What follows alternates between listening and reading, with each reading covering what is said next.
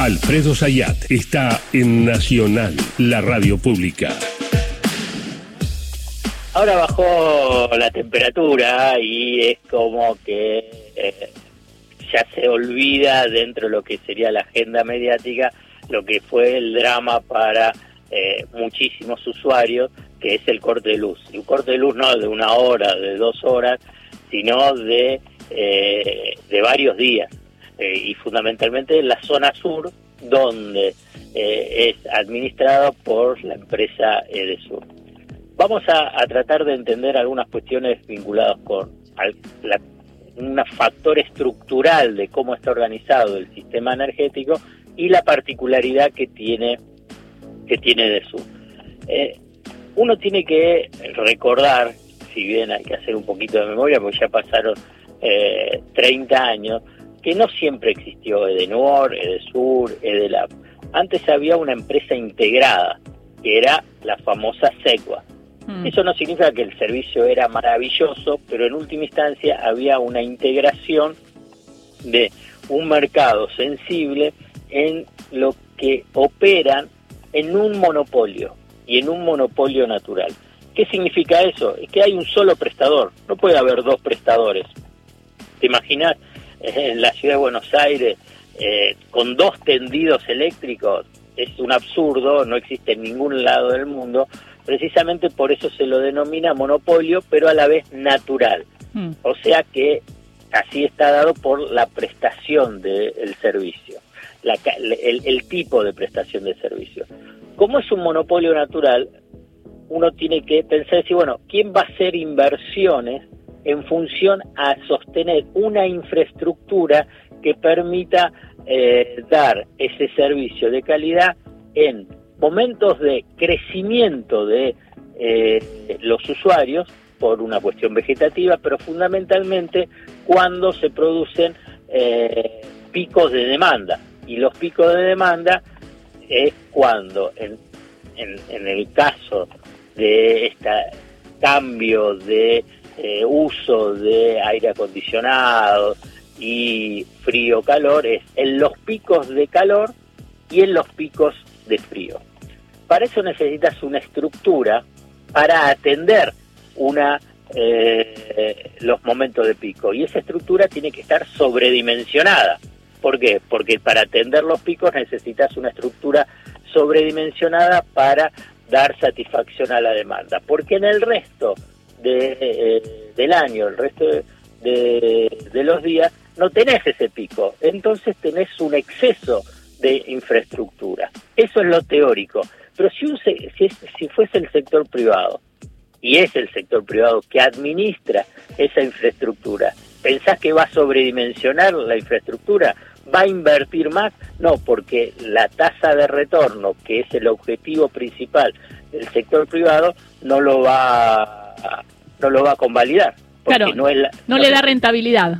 Claro, no es la lógica de los privados. Entonces, ¿quién hace ese tipo de infraestructura, ese tipo de inversiones? Lo hace el Estado. ¿Por qué? Porque el Estado lo piensa en cuestión del beneficio social y, y no sobre la rentabilidad, como tiene que pensarse los servicios públicos esenciales. Y, bueno, ahora, por eso, y sí. ahora en, es, en ese sentido Edesur está dando eh, que hablar, porque lamentablemente su... su, su eh, no me sale la palabra, lo, lo, eso, lo que ofrece. Sí, el servicio. Su servicio es cada vez peor, es cada vez peor. Y entonces, ¿qué deberíamos hacer? Porque lo que estás planteando es una estatal, mínimo una, una empresa mixta, ¿no? Claro, pero lo que sucede es que ahí hay una cuestión que es de origen, que es el momento de las privatizaciones, ¿no? Que se divide SEGBA. Entonces, ¿por qué se dividió en la década del noventa? La década del menemista es para dar más negocio, dividir el negocio, dividir el negocio entre los bancos acreedores, grupos eh, eh, multinacionales y grupos y grupos locales. Entonces, al dividirlo por tres, significó darle más negocios y a la vez cobrar más eh, comisiones, entre comillas, llamadas coimas. Entonces, eh, esa fue la lógica. ¿Pero para qué dividís? La lógica en ese momento, vos fíjate cuál era el discurso, bueno, van a competir por eh, calidad de servicio. ¿Y a quién le importa? Al que vive en Lugano, o en Caballito, que tiene el servicio de Edesur, que en Edenor no hay tantos cortes, que se van a mudar. Dice, ah, no, es mejor Edenor eh, que Edesur. Bueno, es absurdo ese concepto. Entonces, la división, además, lo que hace es triplicó los gastos en, en el manage, en management, en la, en el de marketing, el de el, en lo financiero, todo lo triplicó. Lo que hace que sea ineficiente ese manejo privado. Todo esto lo que te estoy comentando es para tratar de entender por qué tenemos los problemas ahora, por qué son los problemas coyunturales que se dan ahora. Hay una cuestión estructural, el sistema energético como está ordenado a partir de las privatizaciones de los noventa ha fracasado, no sirve. Entonces esto lo padecen los usuarios, lo padecen los usuarios eh, con los cortes, porque uno puede decir, ¿qué es lo que se puede hacer para que no haya más cortes? Y bueno, la verdad es que como está ahora el sistema, van a seguir los cortes. Esto es lo que es. Porque además los picos de demanda ahora ya no son tres o cuatro, si querés, por cambio climático, por cambio de eh, la lógica de consumo, las pautas de consumo de, de la sociedad. Los picos de demanda cada vez son mayores. Y entonces, por ejemplo, la vez pasada estaba leyendo, antes había entre tres a cuatro oleadas de calor extrema. Ahora, en, en, en este último periodo, hay seis. Bueno, y por eso tenés esos, esos cortes eh, de energía. A nivel coyuntural, preguntabas decir, bueno, ¿qué es lo que hay que hacer? Claramente, un punto, un punto central es una mayor intervención en la regulación y en el ordenamiento de la inversión. Y si el sector privado no está dispuesto a hacer esa inversión, es que se vayan. Porque viste que uno de los argumentos principales de las empresas energéticas es decir, eh, no ganan plata, no ganaron Pero, plata durante estos al, treinta años. Alfredo, sí. digo, ¿el, el Estado está dispuesto a, a meterse en ese negocio o no? Sí, hoy, hoy no hay vo- voluntad ni manifestación de meterse. Solamente hoy, pero también hay una cuestión, si querés, estratégica, eh, coyuntural y financiera. Digamos, si, si es para entrar es porque ellos se van, no expropiando, porque esto es lo que están esperando, por ejemplo, los italianos de Enel, que pusieron en venta sus activos en Argentina, pero no solamente en Argentina, sino también en Perú y en Rumania, porque están en una estrategia de desinversión a nivel internacional para concentrar sus inversiones en su casa matriz, o sea, eh, en Italia, porque en realidad si vos hoy expropias, ¿qué es lo que haría rápidamente los italianos de Enel?